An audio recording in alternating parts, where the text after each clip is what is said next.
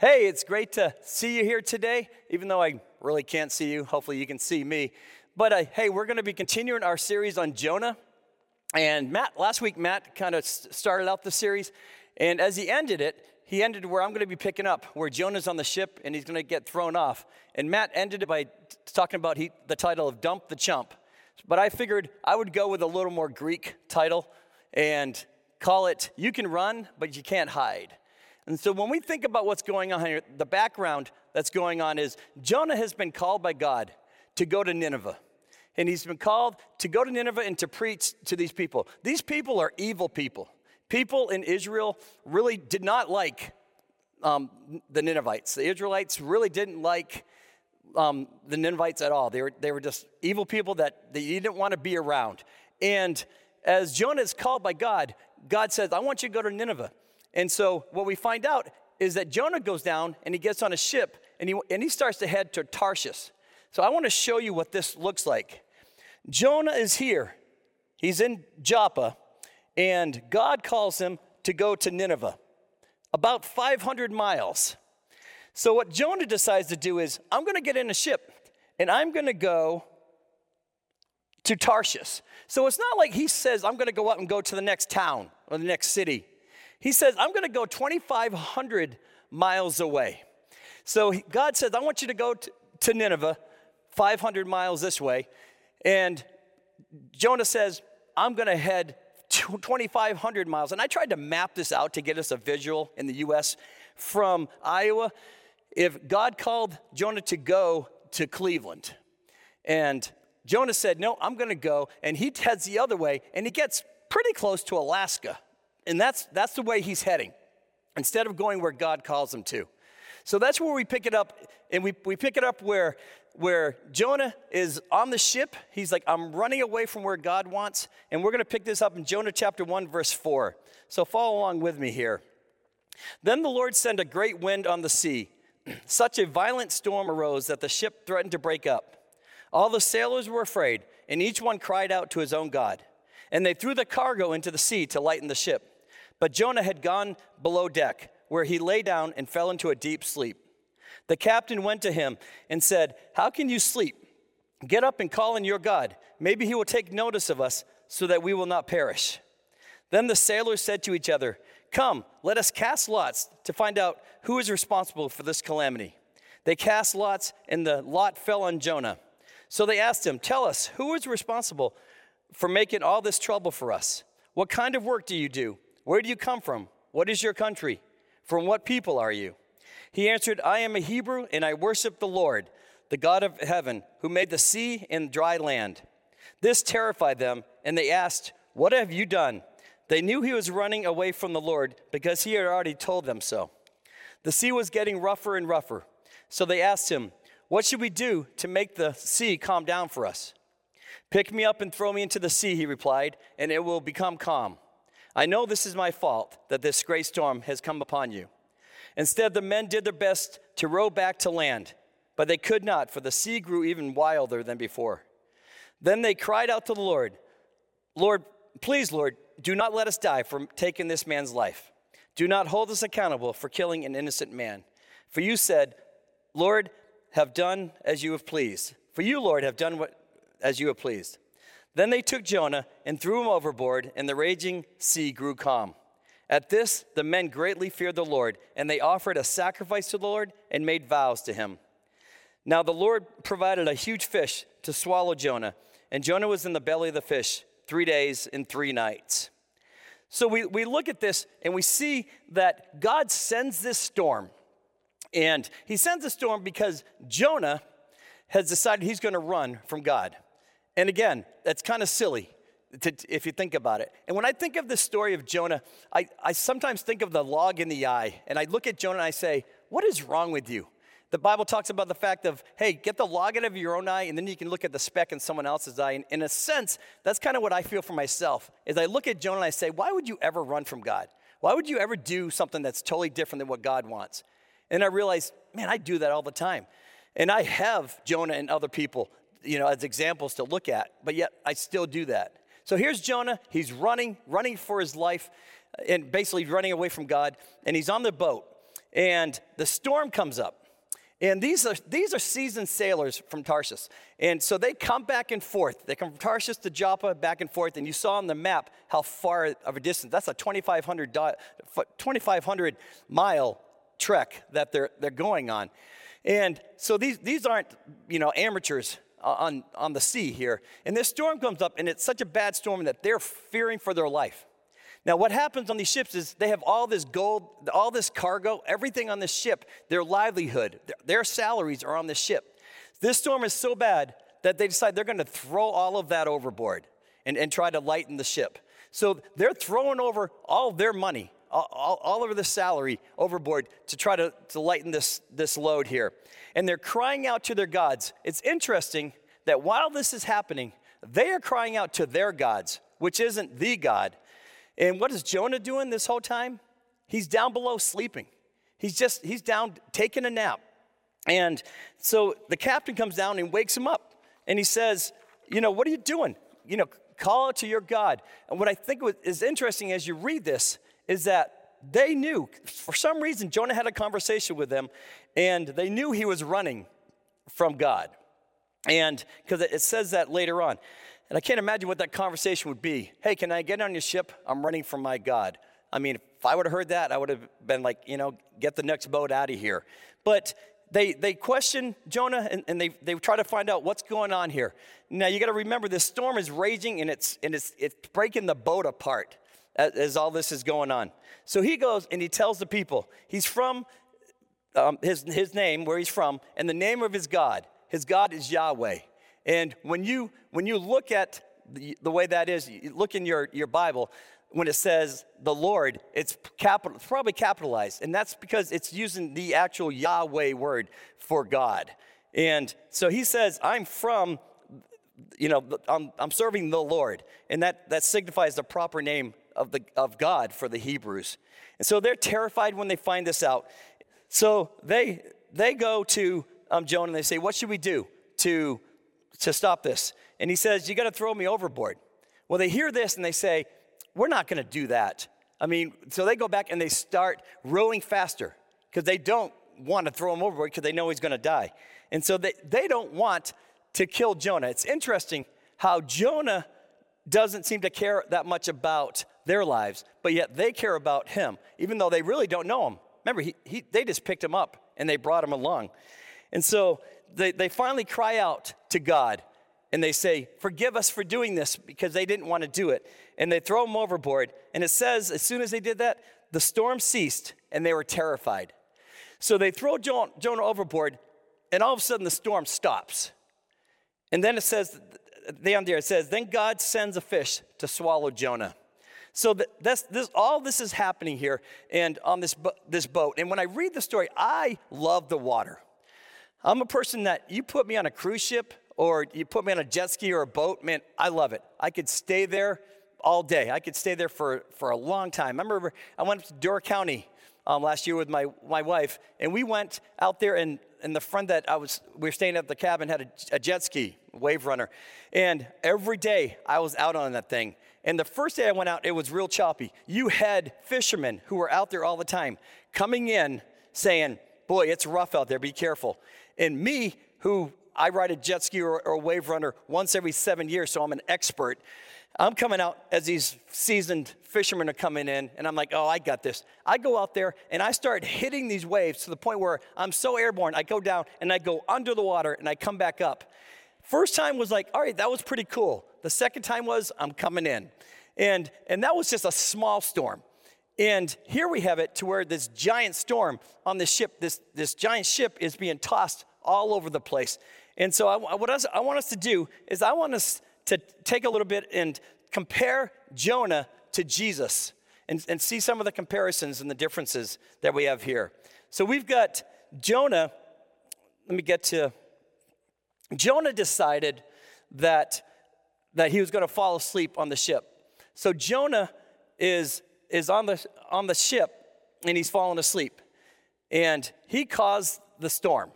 The storm was because Jonah had decided that I'm going to run. So Jesus is on a ship and he falls asleep, and he's the one that actually calms the storm. Look at Mark chapter 4, verses 35 to 41.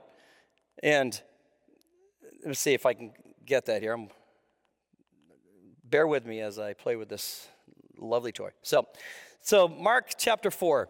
That day when evening came, he said to his disciples, Let us go over to the other side. Leaving the crowd behind, they took him along, just as he was in the boat. They were also, there were also other boats with them. A furious squall came up, and the waves broke over the boat so that it was nearly swamped. Jesus was in the stern, sleeping on a cushion. The disciples woke him up and said, Teacher, don't you care if we drown? He got up, rebuked the wind and the waves. Quiet, be still. Then the wind died down, and it was completely calm. And he said to his disciples, Why are you so afraid? Do you still have no faith? They were terrified and asked each other, Who is this? Even the wind and the waves obey him. So, so you look at this and you, you realize that Jonah is, is sleeping and causing the storm. Jesus is sleeping, and when he wakes up, and, and he calms that same storm. So, and uh, the next thing we look at here is that Jonah decided it was his life or the sailors. He had to die so they could live. He, he basically told them, throw me overboard. And I've been studying this and trying to figure out if he knew that he had to go overboard in order to, to save these people and to calm the storm, why didn't he just jump? And everyone's all over the map on that, you know, but just the idea that he, he tells them, you got to throw me overboard. And they didn't want to do that, obviously. So Jesus gave up his life to save all people. Jonah decided to give up his life for the sailors. Jesus decided to give up his life for all people. He had to die so that we could live. So, so we look at the comparisons there. And then we, we look at the fact that me, the men with Jonah were afraid when the storm ceased. When that storm stopped, these men were already scared. And then they were even more terrified because they realized the power of God and just how incredible their, Jonah's God was. And they were terrified. And we look at the disciples in the same way. The disciples were afraid when the storm ceased. Because even though the disciples are following Jesus every day, they're seeing all this stuff that, that Jesus is doing. He's healing people, he's bringing back people from the dead.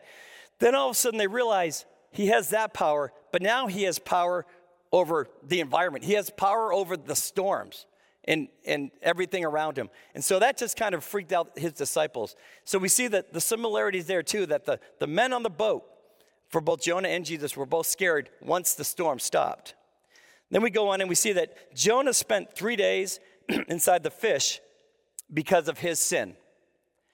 And Jesus spent three days inside the earth when he died because of my sin. So that's the thing I want us to think about and understand is that Jonah ends up being in the, in the belly of the whale because of what he had done. And there was a way for, for God to save him. But he's in that belly of the whale because of his sin and running from God. Jesus is in the belly of the earth for three days because of my sin. I'm the one that caused him. Our sins caused him to be in that, in that whale, in, in that, in the earth for Jesus. So we, we look at Matthew um, chapter 12, thir- verses 38 to 41, and we see where Jesus comes in and he ties his life to Jonah. And, that, and so we're in Matthew chapter 12, verse 38 to 41. then some of the Pharisees and teachers of the law said to him, Teacher, we want to see a sign from you. He answered, A wicked and, gener- and adulterous generation asks for a sign, but none will be given it except the sign of the prophet Jonah. For as Jonah was three days and three nights in the belly of a huge fish, so the Son of Man will be three days and three nights in the heart of the earth. The men of Nineveh will stand up at the judgment with this generation and condemn it, for they repented at the preaching of Jonah. And now something greater than Jonah is here. So Jesus takes Jonah in the three days in the, in the belly of the whale, and he says, That's going to be me. He's starting to prophesy, this is what's going to happen. And he uses Jonah as, as a way to, to show what's, what's going to happen here. And so Jesus is tying his life with Jonah, and he's trying to explain to these people that even the people of Nineveh, those evil people that repented, are going to, it says they're going to stand up at the judgment in this, and condemn it because they repented at the preaching of Jonah. And, and so then we look at Jonah, that Jonah chose to go away from God's will. And we see that Jesus chose to go toward God's will. In Luke chapter 22, we see Jesus saying, Father, if you are willing, take this cup from me, yet not my will, but yours be done. So Jesus goes up. He knows what's going to happen. He knows the pain that, that's coming. And he goes to God and he says, Boy, if there's any way that you can take this from me, you know, that'd be great. But he goes, Not my will, but yours be done. Jonah was like, Not your will, God, mine. And he took off. Jesus says, I know what's coming. Not my will. I, my will is if there's any other way. But he goes, Not my will, but yours be done. And so Jesus was running toward God's will as Jonah was running away from God's, God's will. And um, as I'm thinking through this, and I'm, I'm always thinking of my boat stories and my, you know, just my time in the water. I remember one time we were going down to Texas to visit some, some cousins of ours. And we went down there, and my, my cousin said, Hey, do you want to go on a regatta? and I said, What's a regatta? And he goes, Well, you get on a boat. It's like, it's like a, you know, a boat ride. And I'm like, Yeah, I would love to do that. So I get out there, I'm thinking, This is great. And so I'm on a sailboat, and I'm going out. Well, what I did know, he didn't tell me, was what a regatta really is, is a boat race. So I'm on this boat, and I'm actually in a boat race, and I'm on the crew. And I'm like, what a way to recruit your crew. You really don't want me to be on your crew if you're on a boat race. I'm just going to tell you. And so I'm in the middle of this boat, and they keep yelling. I wanted, I should have looked up the term, whatever the term is, when the mast is going to come by to the other side. And every time they yell that, you're supposed to duck. And Lord, thank God, I, I finally figured that out. And it's going back and forth. But this whole time I get done, and I was like, that wasn't really what I was expecting when I thought to go on a nice little boat ride, that we're going to be racing all these other boats down in the Gulf there off of Texas. But it's just kind of that, that idea. I just loved being on that water, and I, I just, I love it, especially when it's not real stormy. And it's, it's, you know, but, but when we think of this here and we think of the storms that, that come, I want us to think about the fact that, that storms come into our life in different ways. And when they come in, I want to ask this question what do we do with that? When God calls you to do something, He says, I want you to do this. I want you to share your faith with this person. My question is it, that could be your Nineveh. What, it, what is your Nineveh? Is the question I want to ask here. Is do I have that? I don't have that on here. So, what is your Nineveh? Your, your, your Nineveh is where God has called you to go. And as we think about that, we, we look at it and we say, God has called me to do this. So, whatever your Nineveh is, then I want to, to ask you this What is your Tarshish? What is it that you're running to instead of where God wants? God is saying, I want you to go over and do this, whatever that is. And you're saying, I want to run this way and do something totally different. We have those in our life. We have the Ninevehs in our life, we have the Tarshishes in our life. And it's up to us to, to be honest and look at our lives and say, Am I running from something that God is calling me to do? And am I running far, so far away because I don't want to do that?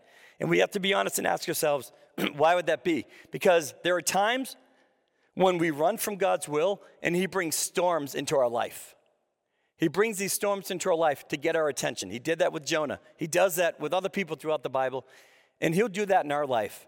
So, so the times when, when something's happening in your life, that's something to look at and say, boy, is there something I need to look at? Am I running away from, from what God wants for me? And then, are there things that you need to throw overboard in your life? Are there things that are hindering you from doing what God wants? Those, those guys and the sailors tried to throw everything overboard to, to lighten the load of that ship. My question for you is Are there things in your life that you need to throw overboard? Because they're hindering you from doing what God wants, and they're hindering you for, from following after the Nineveh that God is calling you to.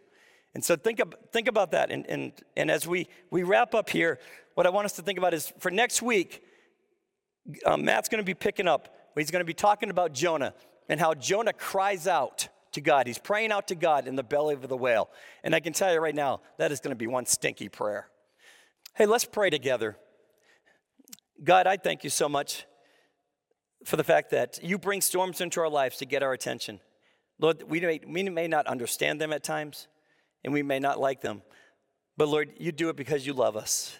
I pray that you'll just help each one of us, myself included, to look at our lives and Lord, if we're heading in a different direction than you're calling us to go, that we would stop and turn around before those storms have to come. And Lord, we just thank you so much that you love us, that you cared enough to, to send your son to, to die on the cross for us in our place. Lord, it was us that should have been hanging there. It's our sins that, that caused Jesus to be on that cross. Lord, I pray that you'll just help us to realize that as we live our lives and to live them in a way that honors you. In Jesus' name, amen.